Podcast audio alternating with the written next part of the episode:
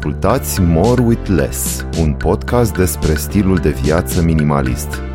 Aflați despre cum putem renunța la exces și să identificăm ceea ce este cu adevărat important pentru fiecare dintre noi. Bună, sunt Claudia Chirilescu și discuția de astăzi îmi doresc să fie sub semnul calității. Să vorbim despre cum putem crește calitatea vieții de zi cu zi, calitatea lucrurilor de care ne înconjurăm și de ce nu a oamenilor care ne stau cel mai aproape.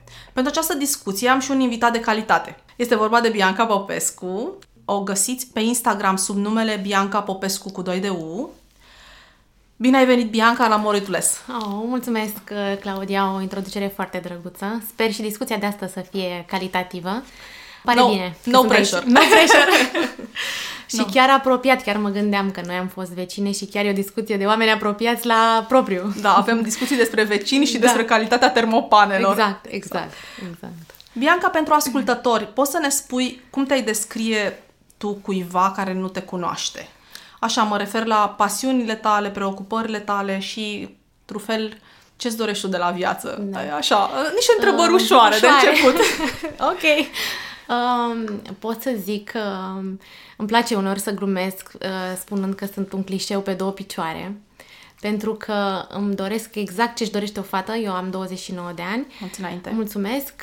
Îmi doresc uh, să am un uh, job pe care să-l ador, îmi doresc să călătoresc, îmi doresc o relație frumoasă, deci lucruri din astea, clișee să zic. Cât despre mine personal, am studiat finanțe bănci, după care m-am angrenat în publicitate. De șapte ani aproape lucrez în publicitate, la o agenție de publicitate și îmi place foarte tare. Dar um, pe lângă asta îmi place foarte mult să călătoresc. Cred că asta e pasiunea mea cea mai mare. Doar așa pot să explorez alte civilizații, culturi, pentru că... Uh, chiar dacă Bianca practică autoderiziunea, o să observați pe parcursul discuției noastre, în același timp are un uh, spirit de observație foarte accentuat, asta o și califică să fie un om bun de comunicare, uh, iar uh, partea sa de călătorii mi se pare și mie că pe de o parte ne caracterizează ca și generații, în special cred că mai degrabă generația voastră, millennials și Gen Z, mai mult decât generația noastră, dar și noi călătorim destul de mult. Făceam așa o observație acum o săptămână, eu pentru mine, oamenii care călătoresc în momentul în care ajungi în alte culturi, cum spuneai și tu, nu? Știu, ajungi într-o țară arabă sau într-o țară din Asia, în Thailanda sau poate în Japonia. Și observ că oamenii au alte tradiții. Realizezi în momentul ăla că tradițiile le au vin din niște necesități pe care le-au avut poate cultural sau economic, au trecut prin niște perioade mai dificile și au găsit o modalitate de a da sens într-un fel evenimentelor prin care generațiile au trecut și în momentul în care realizez că fiecare cultură are propria lui uh, modalitate de a se raporta la viață și la evenimentele majore din viață. Mă gândesc inclusiv la ritualul căsătoriei sau ce trebuie să facă tinerii înainte de a se prezenta în societate, ce trebuie să facă băieții, ce trebuie să facă fetele. După ce observ lucrurile astea, devii mai tolerant invariabil, pentru că nu-ți mai fetișizezi atât de mult tradițiile tale. Nu le mai uh, pui pe un piedestal și nu mai ai uh, certitudinea aia. Uite, un lucru pe care eu îl uh-huh. detest sau de care fug în viață sunt certitudinile și îmi doresc să am parte de cât mai puține eu cu mine. Nu mai ai certitudinile alea că lucrurile se fac doar într-un singur uh-huh. fel. În momentul în care vezi că um, cei care trăiesc în Bali au extrem de multe tradiții și le-ai văzut și tu și ele fac sens uh, pentru că oamenii și-au pus niște probleme și au răspuns problemelor lor într-un fel. Uh, și lucrurile astea îi leagă, îi țin uniți, dar uh, în momentul în care observ că în Mexic poate sunt alte obiceiuri, realizez de ca, fapt că fiecare popor și-a construit, cum spuneam, o, o modalitate de a, de a da sens vieții și mai degrabă vicisitudinilor, cred. Și uh, nu cred că mai ești atât de absorbit de noțiunea de naționalism sau nu mai ești atât de atras, cred că devii un pic mai tolerant imediat te lasă da. continui. Da. Și, uh, adică, cum văd eu, și cred că în momentul ăla realizez cât de multe lucruri ne leagă.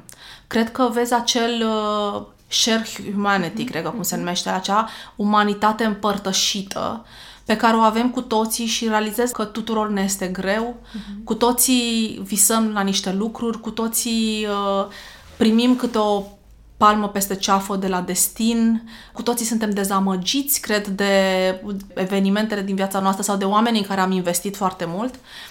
Da, scuză-mă, acum pot să nu, nu, continui. Nu, să... mă gândeam că e foarte interesant ce ai spus. Culmea este că, da, uite, spuneai de Bali, este cel mai frumos loc în care am fost vreodată la nivel emoțional. Pur și simplu mi s-a părut că am primit niște lecții de la oamenii din Bali pe care nu le-am primit nicăieri în Europa. Eu nu sunt o persoană a tradițiilor, pe mine nu mă leagă absolut deloc tradițiile de nimic. Îmi plac ritualurile pe care mi le fac eu, dar tradiții habar n-am nimic. Poate m-am desprins puțin ca să mă pot desprinde de anumite lucruri emoționale, de toate treburile astea, dar în Bali noi am fost, eu împreună cu Tudor, prietenul meu, am fost fix după ce s-a dat drumul după pandemie, după două săptămâni, fără să trebuiască să ai business trip, accept. Și totul era așa, auster, adică eram, nu știu, cred că 300 de turiști în toată țara aia, nu știu, ca să ne mutăm din Ubud în Uluatu, am luat un transfer local, care a fost evident foarte ieftin, nu știu, a fost 30 de dolari tot transferul și ne-am mai și plimbat 4 ore și etc.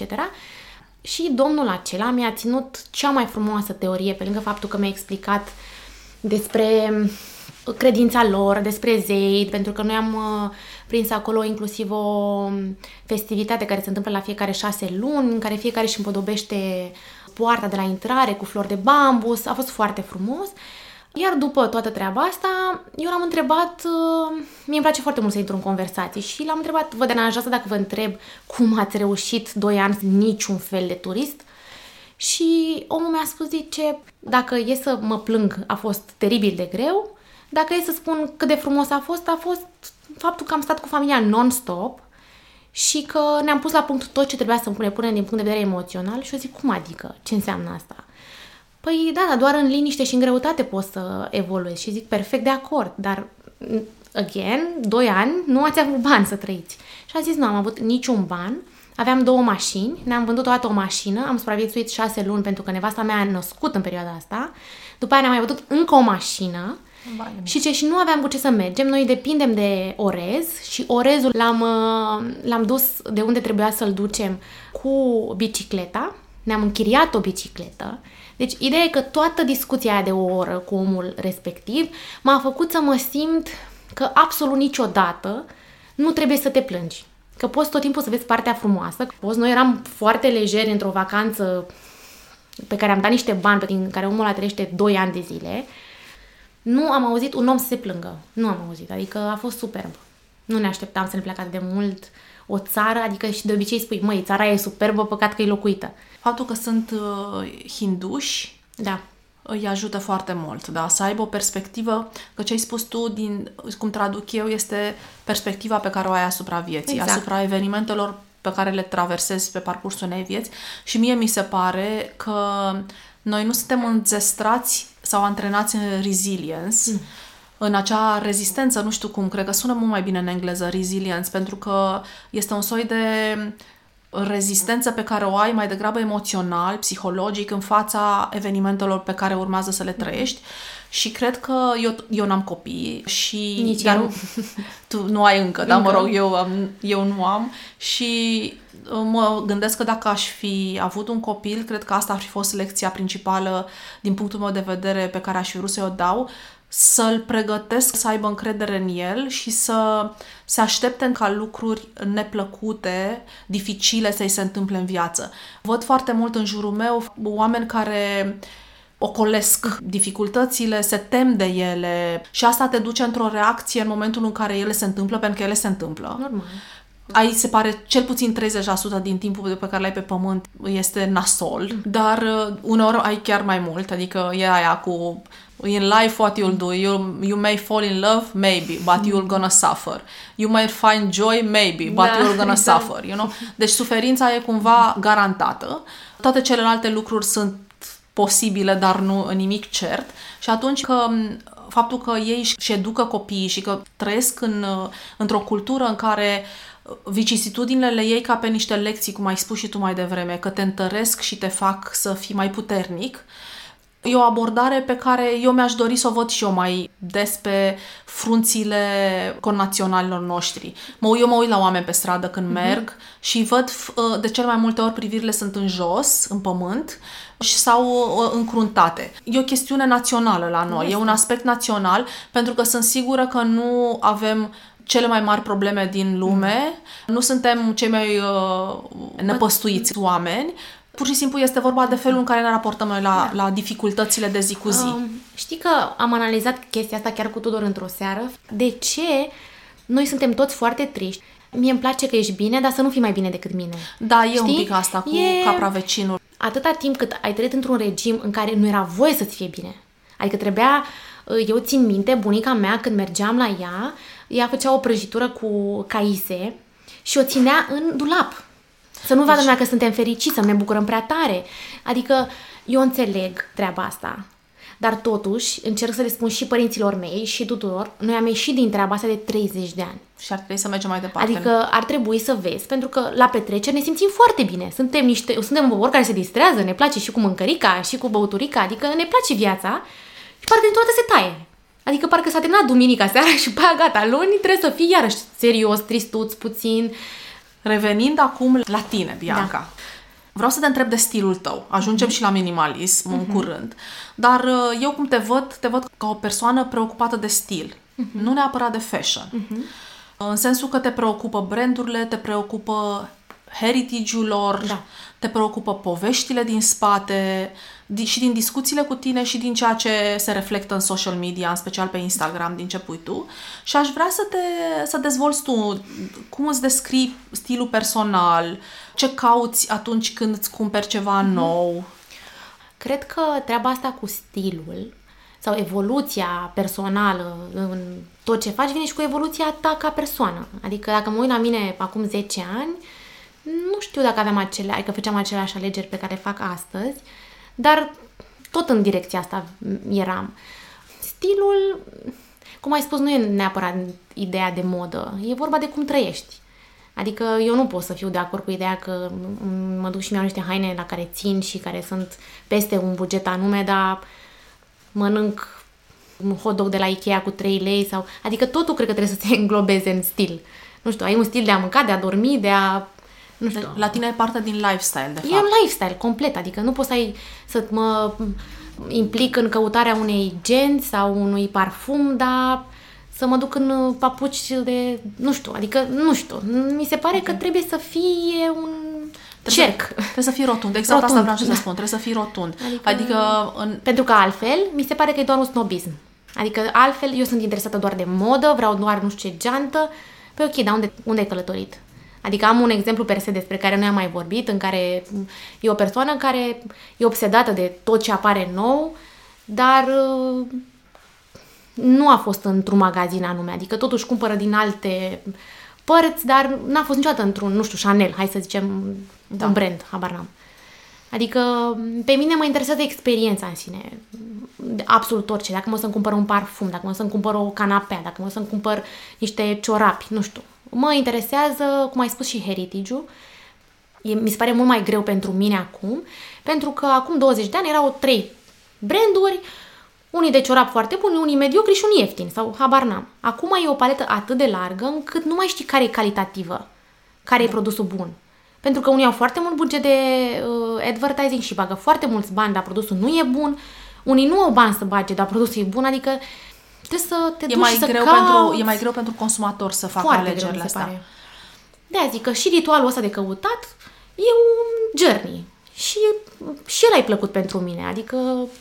Deci tu, practic, militezi pentru o viață destul de autentică în raport cu cât îți permiți tu, într-un da. fel pe românește, să te întinzi cât ți este plapuma.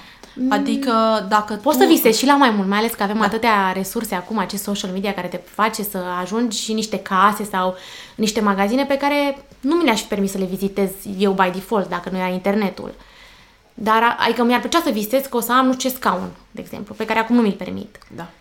Dar nu înseamnă că viața mea s-a terminat și că nu mai îmi cumpăr un scaun decât când o să-l am pe ăla. Din ce mai discutasem noi uh, la o cafea, era că tu eviți pe cât posibil persoanele care încearcă să trăiască într-un soi de fățărnicie, să Da. spunem. Adică îmi cumpăr un fake Chanel Ah, mor. pentru a adică fi... e, pentru mine e end of story. End of story, exact. Ad- Pentru că îmi doresc să fiu percepută drept fiind o persoană care trăiesc după anumite standarde și îmi permit, fac uh, un business la un anumit nivel, am venituri de un anumit nivel, dar de fapt eu uh, mă duc apoi la, doamne, ce magazin să spun, la Pepco. Uh-huh. Știi, și mi-au o pătură pe care o pun pe canapea, n-am nicio, iertați-mă Pepco, v-am dat exemplu, n-am nicio treabă cu voi, fiecare business este onest în felul lui și se adresează unui Sigur, anumit segment sigur. și acoperă nevoile un, unei categorii de oameni. Ideea este că în momentul în care noi mixăm valorile astea, adică eu visez și de fapt creez într-un fel confuzie prin stilul ăsta al meu, fac un deserviciu mie în primul rând, că nu sunt onestă eu cu mine față de ce potențial am. Eu întotdeauna am spus, uh, dacă vrei o geantă de piele și nu-ți permiți să-ți cumperi mai mult, ia-ți una uh, corectă de la Mango. Adică te Sigur. duci, atâta poți, atâta poți să dai. Asta pe vremea când uh, nu erau atâtea opțiuni online, ci erau doar magazinele fizice. Dar uh, în momentul în care tu uh, trăiești într-o lume a bogaților, să spunem așa, de fapt ne furăm singur căciula și avem o viață atât de scurtă, de fapt și de drept, în care uh, cred că journey-ul nostru ar trebui să ne fie, al fiecăruia, din punctul meu de vedere, ar fi să ne apropiem noi de noi, să ajungem să ne cunoaștem. Nu avem timp să ne cunoaștem suficient, pentru că suntem, avem atât de puțin timp ca să te cunoști pe tine înseamnă să faci liniște. Să faci liniște să stai tu cu tine. Ascultam azi un podcast în care cineva spunea minim 10 minute de singurătate trebuie să ai. Pentru că în momentul în care tu e- stai în singurătate minim 10 minute, tu în momentul ăla ți auzi glasul tău. Nu mai auzi uh, copilul care vrea ceva de la tine, nu mai auzi colegii care îți îți spun ceva, nu mai vorbești cu mama la telefon, nu mai vorbești cu partenerul sau cu o prietenă, ești tu cu tine.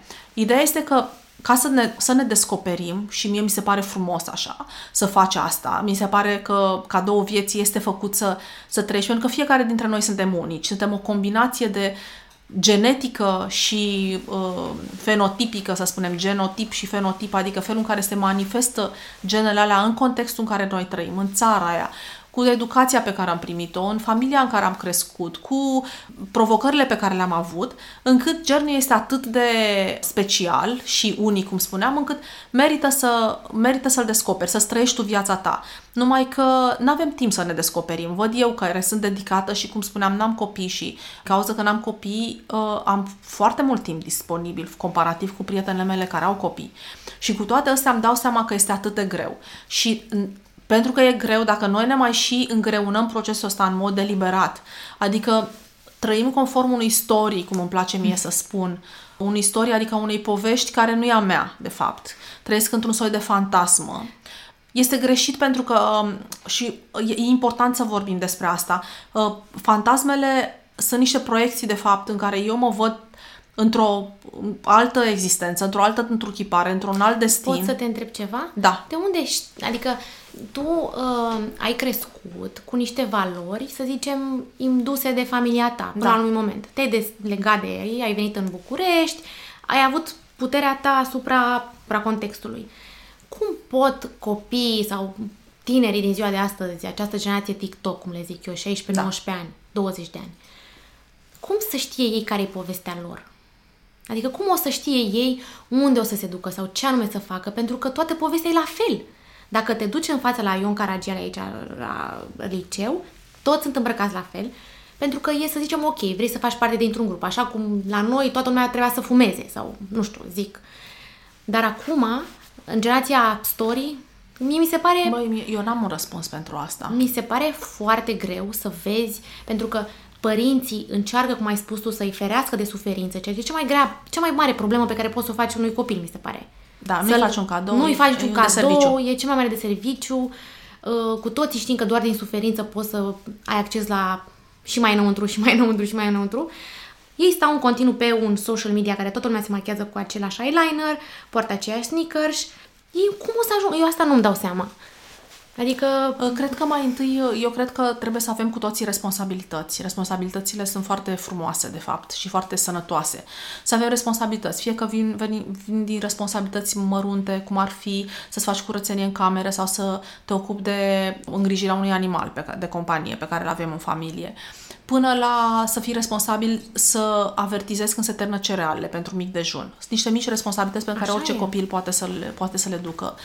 Și apoi, cred că deschidere intelectuală acces la informații. Tu ai spus bine, tiktokărala asta de fapt uniformizează, este un laziness de fapt și de drept. Ei și spun TikTok, ai văzut că mergem uh-huh. la mhm. prezentări și ei spun we are entertainment, we are not... Nu, nu blamez, eu da, deci ei, social media. Da, ei, ei, dar ei, ei nu spun că fac educație. Noi ei, nu, evident. Ei spun entertainment și atunci cred că uh, un efort intelectual, adică expus copilul, nu știu... Eu nu mă refer nici măcar la părinți, mă refer că tu la, nu știu, la 22 de ani te-ai desprins, să zicem, sau nu știu la cât ai plecat, la 18 ani. Eu am plecat acasă la 14. La 14. Să zicem, hai să zicem 19 când termin. Da.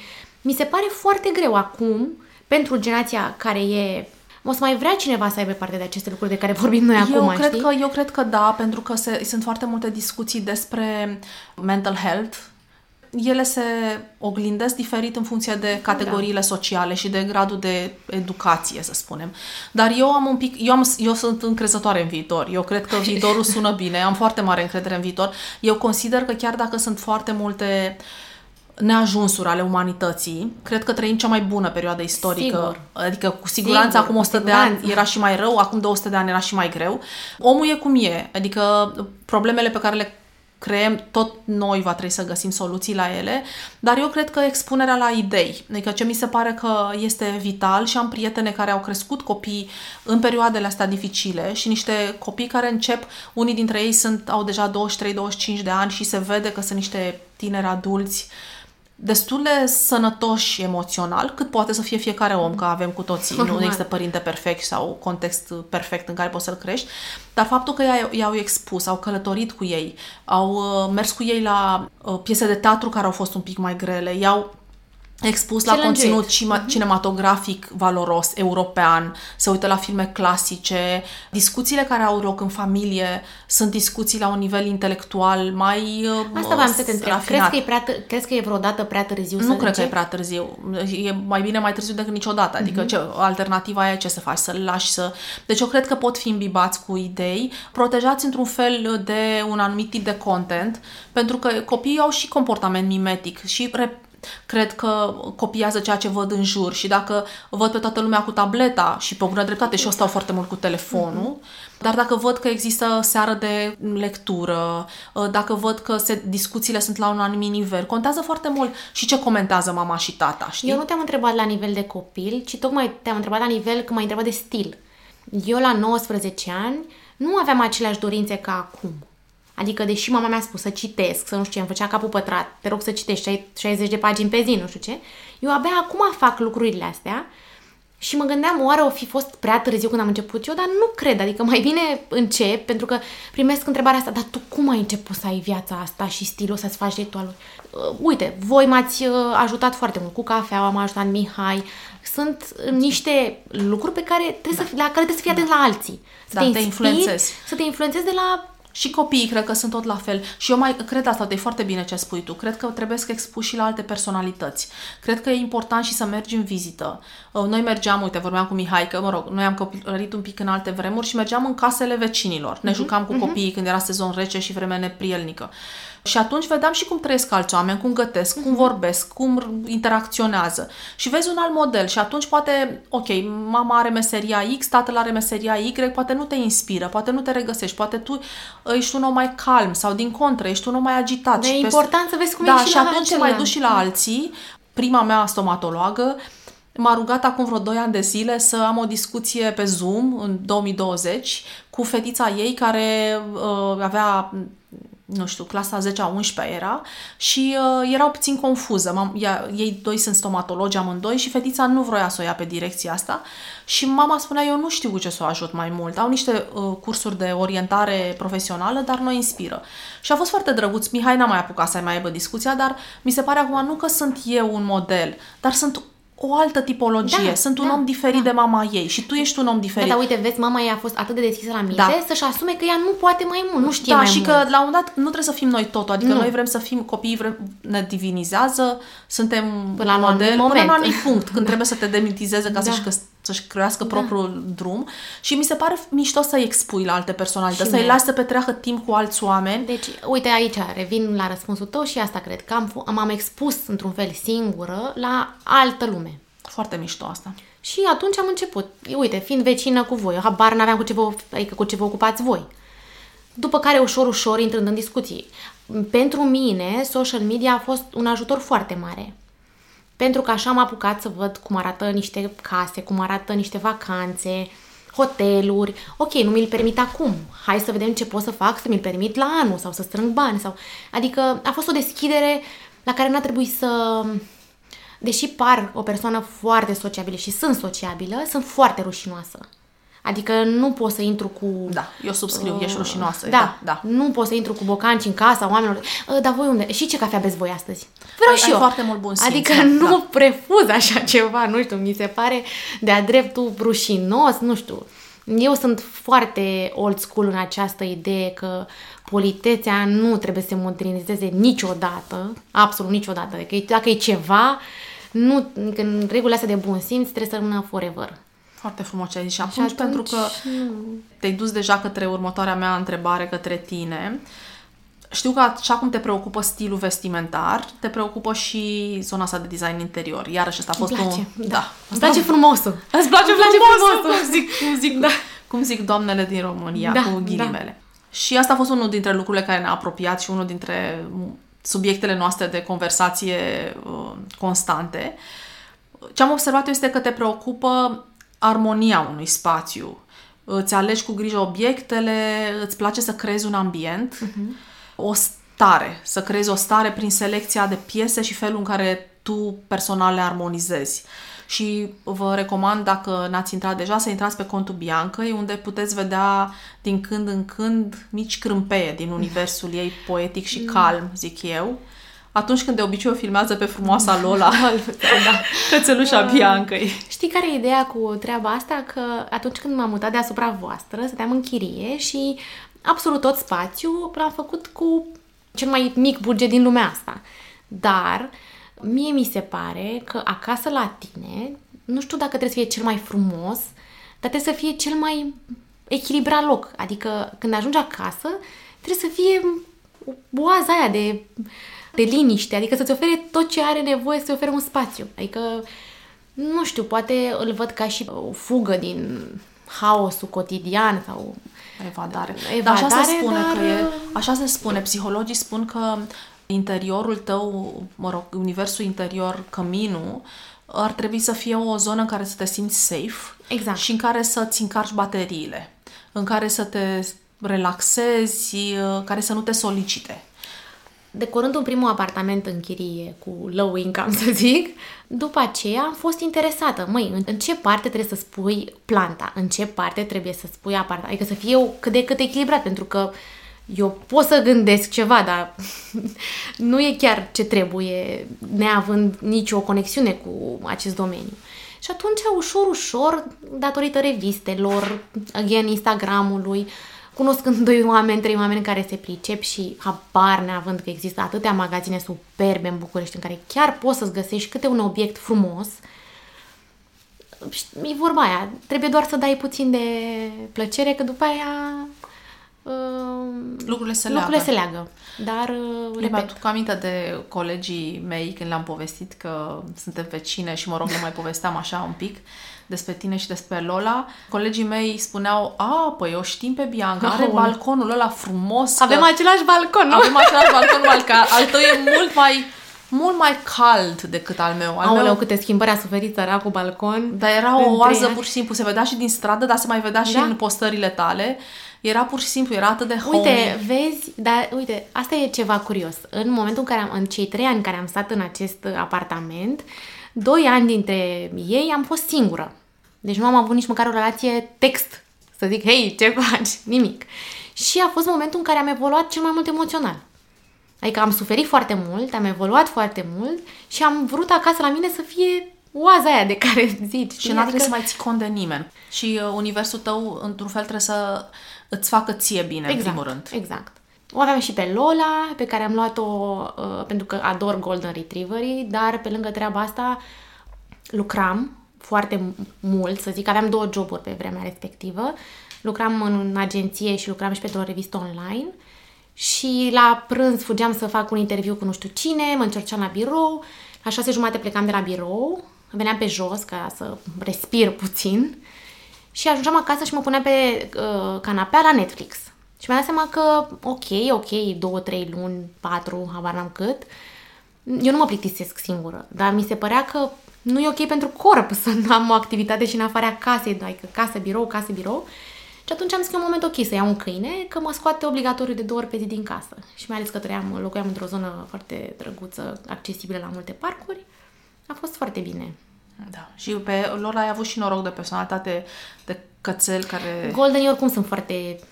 Și am fost, dacă eram doar noi două, dai seama, cu toată energia am dus-o pe trăinuitul Lolei. Adică din YouTube, again. Pentru mine, internetul și accesul la internet a fost o chestie gratis la care am putut să am acces la un trainer de câini care îți spunea cum să înveți câinele să facă pipi afară, cum să înveți câinele să aștepte în fața magazinului cum să... și am învățat.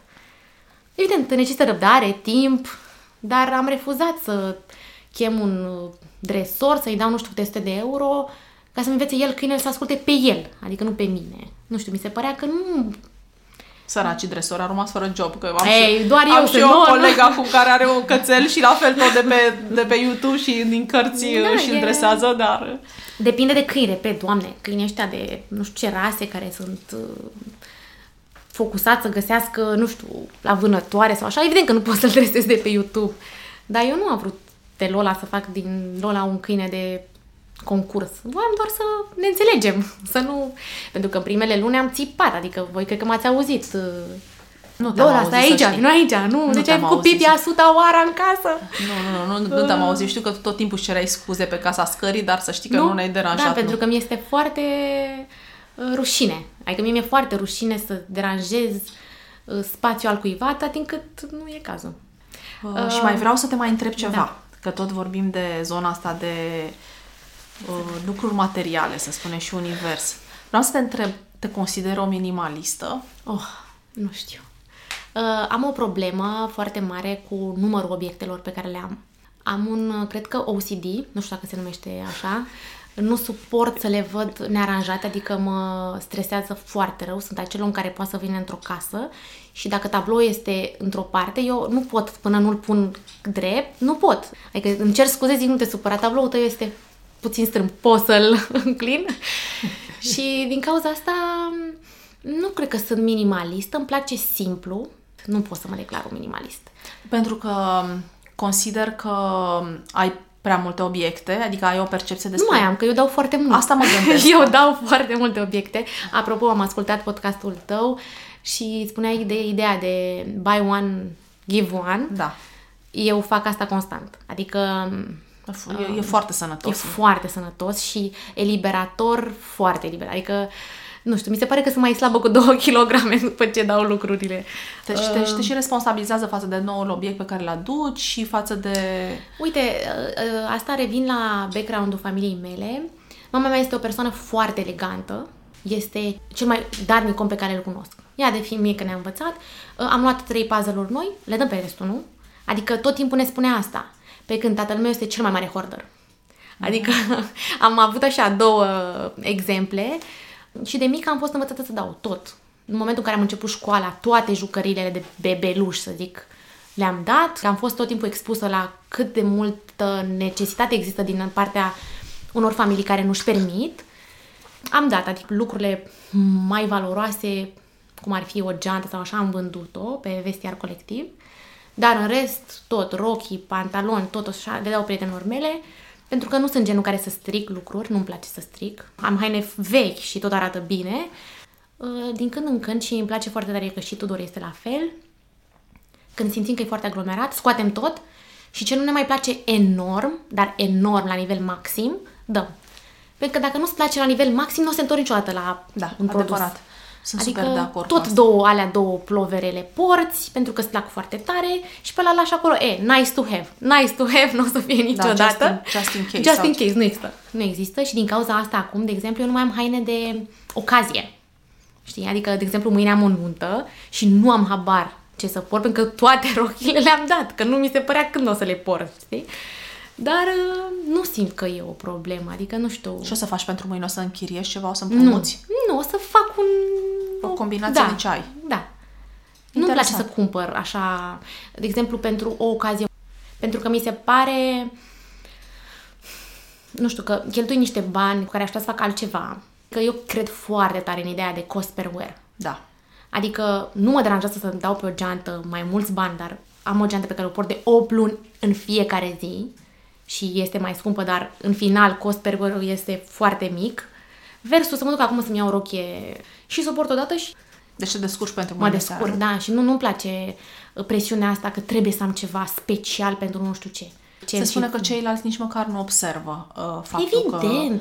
că uh, cu ce Adică- suntem noi îmbrăcați și apropo de, eu urmăresc, mă rog, urmăresc multe canale de ținute de persoane care se declară minimaliste pe YouTube și în timp am ajuns să curatez destul de bine și pe unul dintre ei chiar îi admir.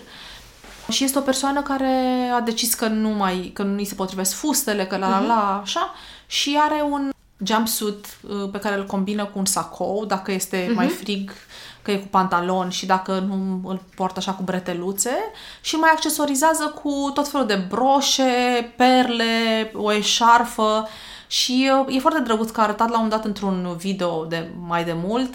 Ea la diverse petreceri, gen nunți, botezuri cu nunice erau, jumpsuit-ul ăla combinat cu diverse tipuri Da, de încălțări. schimbă total. Schimbă total, nu se prind, nici nu te prinzi, dacă nu ți-ar spune ea că uitați-l în cinci ipostaze diferite, în, în ocazii diferite, tot el este. Și a spus că ăsta este outfitul meu. Și cu sacou, fără sacou, pus frumos. pe umeri, sacou nu știu ce, deschis, închis, în funcție de cât de frig este, de cât dacă e o nuntă de octombrie versus o nuntă de iulie. Da, poți să adaptezi foarte frumos Poți și să nu e adaptezi nepoliticos, și, Dar adică și nu... până la urmă, eu cred că oamenii uh, ne vor prezența Evident. pentru calitățile noastre umane, nu pentru hainele. Păi dacă eu de acum aș începe să mă stresez pentru ziua de mâine, altă idee, cum văd, nu, re, repet, nu judec, dar n-am să mă duc să mă machez nu știu unde, să mă... Adică e too much pentru mine. Nu e vorba de bani, pentru că oricum, asta voiam să zic că majoritatea banilor pe care îi produc îi cheltui pe servicii. Eu mă duc la manicură o dată pe săptămână, mă la păr o dată pe săptămână. Adică lucrurile astea sunt deja făcute. Da. O să mă machez singură, părul era deja făcut pentru că m-am coafat nu știu când. Nu simt nevoia să mă... Vreau să mă bucur de ziua de mâine, să mă bucur că niște oameni se căsătoresc, că se iubesc, că this is it. Iar eu ce pot să mai adaug este că mi se pare că și uh, apropo de stories și stories așa Da. de percepții din astea um, artificiale să le numim, pe care le întreținem cultural și care pun presiune la rândul lor pe generațiile care vin din spate, știi? Pe o fată care, să spunem, are gleznele mai groase sau are șoldurile mai late sau are urechile clăpăuge. Genul ăsta de situații în care oamenii sunt tind spre un soi de perfecțiune, de moment. Se duc, se machează. Mama mea, de exemplu, este profesoară și îmi povestește că la banchetul de clasa 8 clasa 8 ca să ne înțelegem, fetele alea sunt îmbrăcate ca la nuntă. Mamele lor le duc să, să le facă părul la coafor, le machează mm-hmm. la o stilist da. profesionist, le cumpără rochii de ieșit în societate și le pun pe tocuri. Ele nici măcar nu au picioarele formate, nu prea știu să meargă pe tocuri la 14 ani. Ideea este că noi întreținem un soi de presiune socială, culturală, pe care eu o consider foarte toxică, părerea Eu mea de asta personală. nu sunt atașată de tradiții, pentru că mi se pare că trebuie să treacă o generație sau două generații în care să se filtreze niște lucruri.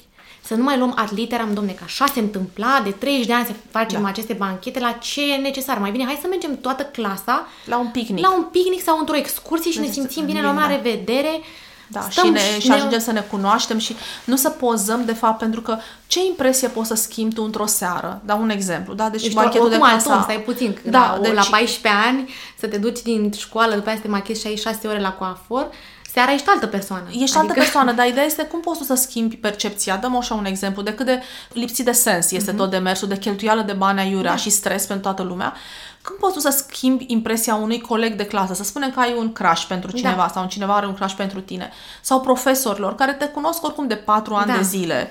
Te-au văzut și în zile mai bune și în zile mai rele. Și, și când erai pre...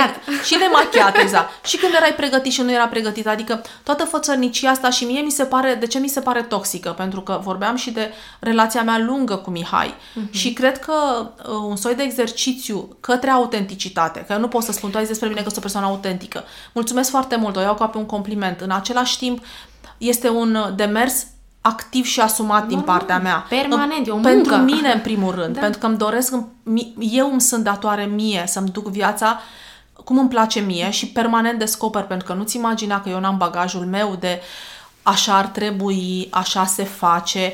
Multe dintre lucruri le-am conștientizat și le-am desfăcut dar sunt sigură că mai sunt o grămadă de care nici nu sunt conștientă, adică cred că sunt eliberată, da, dar de fapt nu sunt. Poți vedea că mai pot apărea mai, la mai, orice vârstă niște mai, lucruri de... Să descopere să tine, uite, de ce fac eu chestia asta? De ce fac eu chestia asta? Și mă, mi se pare așa că ca să construiești o relație sănătoasă pentru tine, să te, să te împlinească pe tine, și să nu-ți aducă suferință și pe celălalt să nu-l minți într-un uh-huh, fel. Uh-huh. Că de fapt ne mințim reciproc, intrăm într-o relație de prietenie, să spunem, sau după aceea într-un mariaj și ducem cu noi această artificialitate. De fapt, noi nu suntem așa. Noi, odată dat make-up-ul ăla, să, să luăm metaforic date da. la o parte, noi rămânem stingheri, străini, nesiguri, în primul rând, că avem senzația că genele alea false ne definesc. Nu, nu ne definesc genele alea false. Cred că ă, ar trebui, în primul rând, să acceptăm, să ne acceptăm așa cum suntem, dar este un, este un proces, nu este ușor.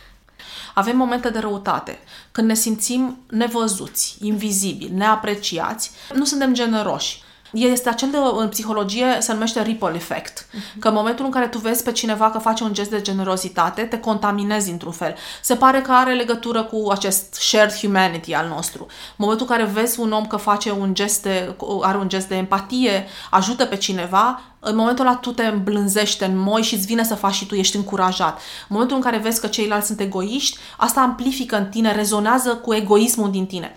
Eu cred că noi suntem este vorba aia după care încerc eu să mă ghidez, este că nu mi este străin nimic din ceea ce este uman. Adică încerc să cultiv în mine, să accept că sunt și rea, sunt și invidioasă, sunt și uh, egoistă, dar sunt și bună și generoasă, știi? E ca în fabula aia cu uh-huh. amândouă lucrurile sunt în tine, care dintre ele câștigă în bătălie? Cel pe care îl hrănești. Și în momentul în care eu numesc în mine invidie, de mă uit la tine și văd pielea asta frumoasă și simt că eu nu am... Dar este în momentul în care eu numești invidie și faci loc, accepti că te traversează în momentul ăla, nu ești invidie tu, tu ești un caleidoscop de emoții. Dar în momentul ăla este în tine, vezi un moment de ți-ai dori să ai și tu lucrul ăla. De ce ți-ai dori? Pentru că cultural uh, fetele cu pielea frumoasă întotdeauna au fost lăudate și au fost ce piele frumoasă are Kate Blanchett. Da? Toată mm-hmm. lumea spune, o, am o prietenă actriță care a văzut-o în realitate și a spus porțelan. Mi-a rămas cuvântul ăsta de acum mm-hmm. 10 ani, 15 ani, nu. Porțelan. Eu nu am o piele de porțelan. Ideea este că noi nu putem să fim de toate, de fapt, să fim corp foarte tonifiat, slabă, că trebuie să fie de slabă, piele întinsă.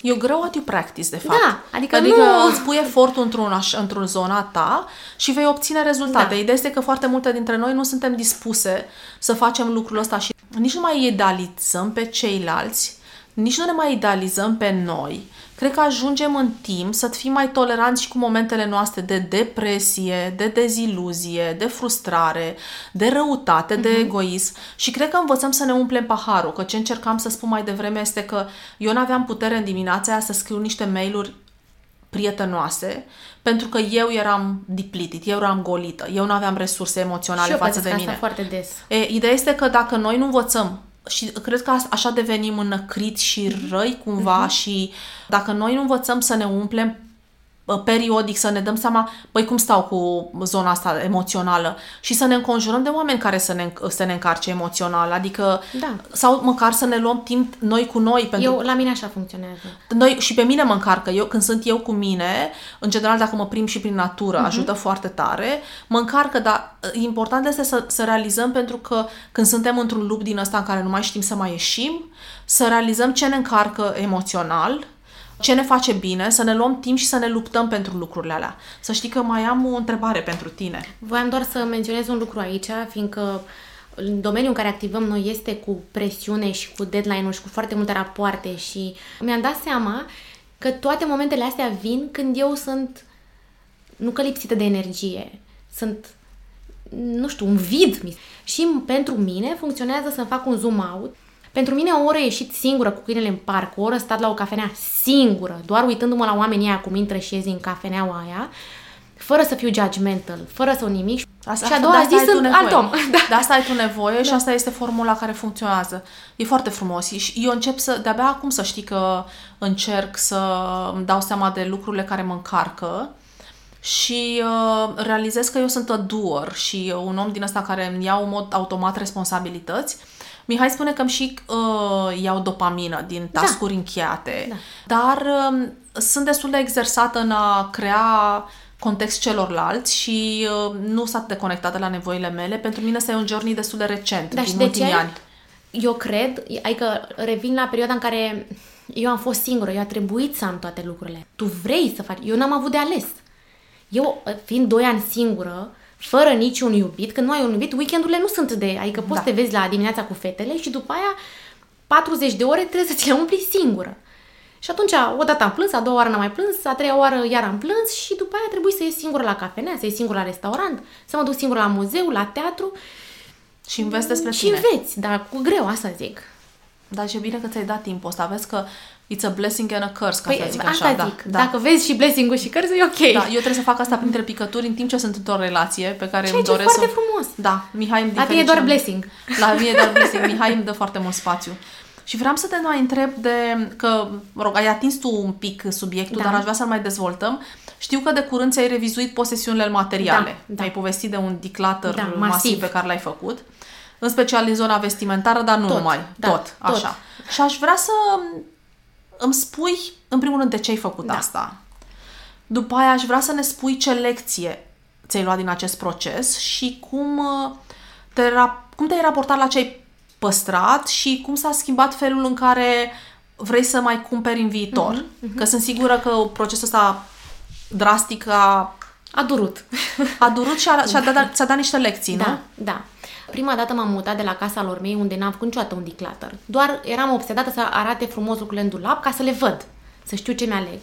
Când m-am mutat prima dată aici cu chirie, am făcut declutter-ul că am zis, n-are sens să-mi iau lucrurile de la 12 ani cu mine, nou la apartament, că nu are sens. Și atunci am dat, să zic, jumătate din garderobă, care oricum nu era folosită. Când m-am mutat aici, având un dressing deschis, le vezi și când le vezi să fie toate drăguțe, să le porți cu drag. Cel mai mare declutter l-am făcut în momentul în care m-am mutat cu Tudor. Este și prima mea relație în care am locuit cu cineva și am simțit nevoia să am haine drăguțe în permanență. Adică să nu am alea nice to have. Am vrut să fie toate drăguțe. Și atunci mi-am dat seama că nu am posibilitatea nici financiară, nici emoțională să mă implic în atâtea cumpărături și am zis, hai să aleg 5. 5 perechi de jeans, care să fie cei mai iubiți jeans ai mei, 5 tricouri albe, 5 pulovere și le-am pus acolo. După aia că le-am pus în dulap și am văzut cât de puține sunt, foarte puține, adică că am mai fost și mi-am mai cumpărat încă 5 tricouri albe basic ca să am, să nu mă gândesc că n-am ce purta într-o săptămână. Dar am zis că sunt la momentul vieții mele când știu ce îmi place cu adevărat, știu ce îmi vine bine cu adevărat, nu mai fac trial. Pot doar să-mi iau piese în care să fie niște investiții, să zic. Un sacou mai bun, un palton mai bun și mi-am cumpărat. Anul trecut am rămas doar cu un palton de la Mango, ca anul ăsta în toamnă mi-am cumpărat un palton de la S Max Mara, varianta mai ieftină Max Mara. Mi-am vândut toate gențile. Nu plăcea nimic. Am zis, nu e nimic ceva să-l ador. Vreau să mă îndrăgostesc de o piesă, să o por non-stop. Și am vândut tot. 5 perechi de pantofi, 3 genți, le-am vândut și mi-am luat două genți și două perechi de pantofi, în schimb și cu aia merg non-stop, adică o să mă vedeți doar cu alea. Probabil o să le vând la anul și pe astea și mi-au altceva. Dar uh, lecția pe care am învățat-o a fost că um, chiar nu ai nevoie de multe lucruri. Pentru mine, cu cât mai multe lucruri am, cu atât sunt debusolată. Adică nu vine nimic bine, nu, hai că aș purta-o pe asta, dar nu-mi place destul. Adică nu-mi plăcea nimic destul în care, încât să mă simt superb. Și atunci am rămas cu niște lucruri care pentru mine erau superbe și care pot fi mixate. Asta e cam 15 perechi de blugi. Ok, am, să zic, 15 bluze în total, cu tot cu tricouri. Dar toate merg cu toate perechile de blugi. Adică nu am ceva să zic, ah, fusta asta merge doar și cu... tu zici că nu ești minimalistă, mă, Bianca. Păi nu, că acum vreau să construiesc de adică nu vreau să rămân cu ele, dar am vrut să fac o bază. Nu m-ar deranja să am, nu știu, mai multe, dar să fiu îndrăgostită. De exemplu, am fost săptămâna trecută la COS și am zis vreau să-mi iau un pullover drăguț, bej. Mi-au plăcut trei și am zis pe care îl aleg. N-am ales niciunul pentru că mi-a plăcut până la urmă niciunul suficient de mult. Adică să-mi placă, nu știu, cum cade, cum se îmbină, cum, nu știu, tot, culoarea. Vreau să-mi placă mult de tot un lucru. Foarte frumos ce spui tu. Dar e greu pentru că am foarte multe crize de, în care zic că nu am ce să mă îmbrac. Și eu iau să mă îmbrac cum m-am îmbrăcat ieri și nu știu ce. De exemplu, am fost la New York de Revelion și am participat la o petrecere de Revelion care era uh, bal alb-negru.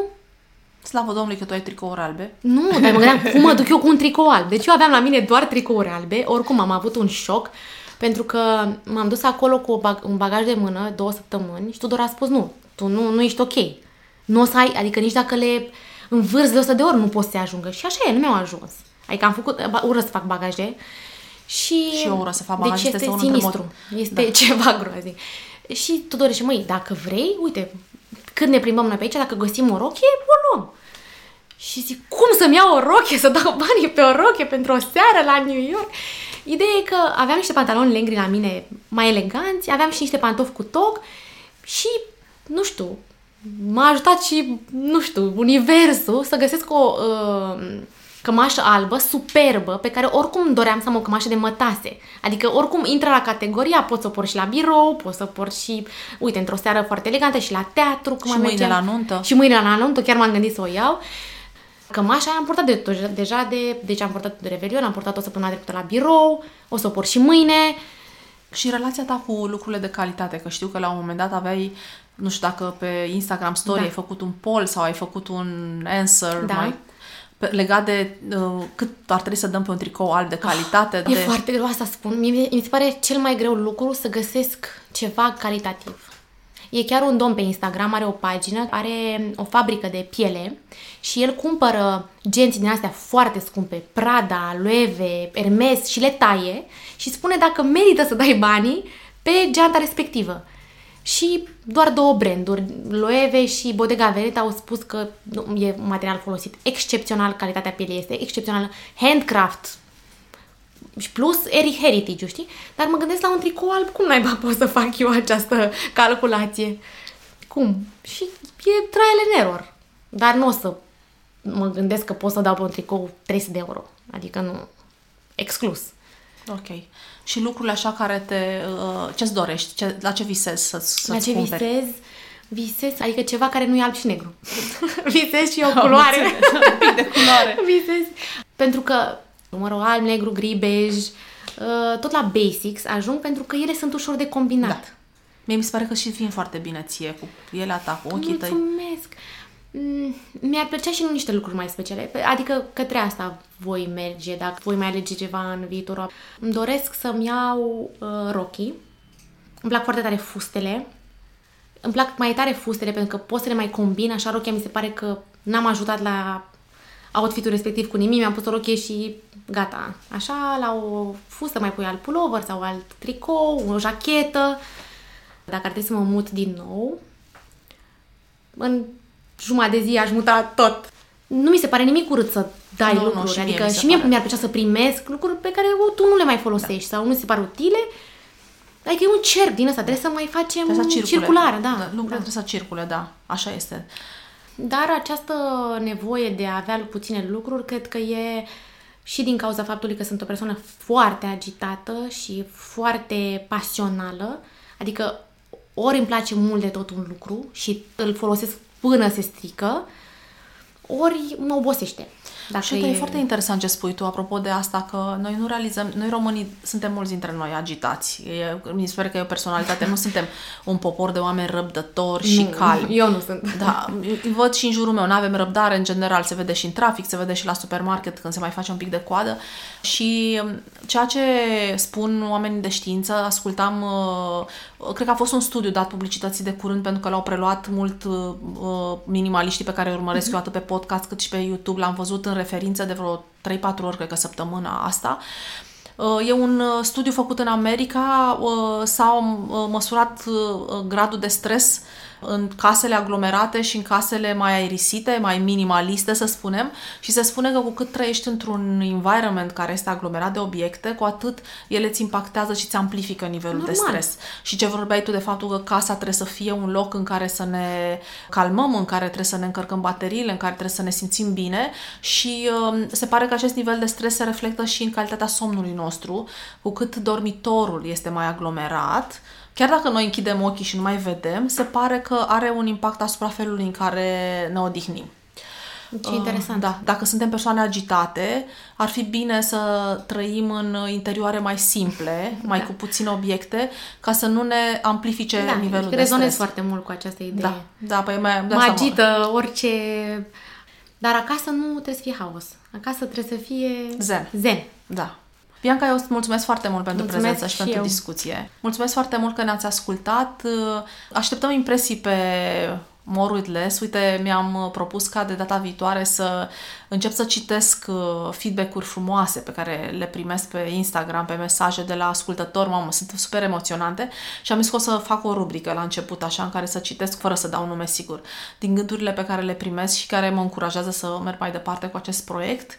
Deci scrieți-ne pe More Less pe Instagram, Dați-vă la conținutul Biancăi, vedeți dacă vă inspiră. E posibil să ne întâlnim dacă sunteți în București pe 18-19 martie la mezanin. Mi-am propus împreună cu Anca Ungureanu să facem un uh, eveniment de tipul Shop My Closet, Shop My Archive, nu știu cum să spun, din lucruri care și-au uh, încheiat călătoria în relație cu noi și merg mai departe să-și continue povestea. Vom uh, lăsa să plece din universul nostru haine, bijuterii în cazul meu, uh, gentuțe încălțări da? și băieți și fete. Deci sper să fie un eveniment destul de bine curatat, încercăm să îl facem și care să fie și acompaniat de niște discuții pe tema minimalismului. Așteptăm chiar impresii, eu chiar aștept întrebări, dacă vreți să abordăm uh, dintr-o anumită perspectivă uh, această discuție. Sper să vină și Bianca, dacă mai are... Uh, eu am, deci deja mi-am, deci mie dacă îmi spune cineva că trebuie să dau... Da, deci dau. sper să vină și Bianca cu câteva lucruri, așa că vă așteptăm să ne și cunoaștem personal, Vă mulțumesc încă o dată pentru atenție, vă mulțumim pentru audiție. Am avut audiții record la ultimele episoade și am multă recunoștință pentru faptul că ascultați și că uh, ne dați feedback. Mulțumesc uh, pentru discuție încă o dată, Bianca, și vă doresc un weekend plăcut pentru că noi am tras într-o vineri după amiază. Da. Deci. Mulțumim de ascultare și feedback-ul e mereu binevenit. Da. Așa că așteptăm. Bye, bye! Ați ascultat podcastul More with Less. Puteți lăsa comentarii și sugestii pentru viitoare subiecte de discuție despre minimalism pe pagina de Instagram More with Less, scris cu underscore.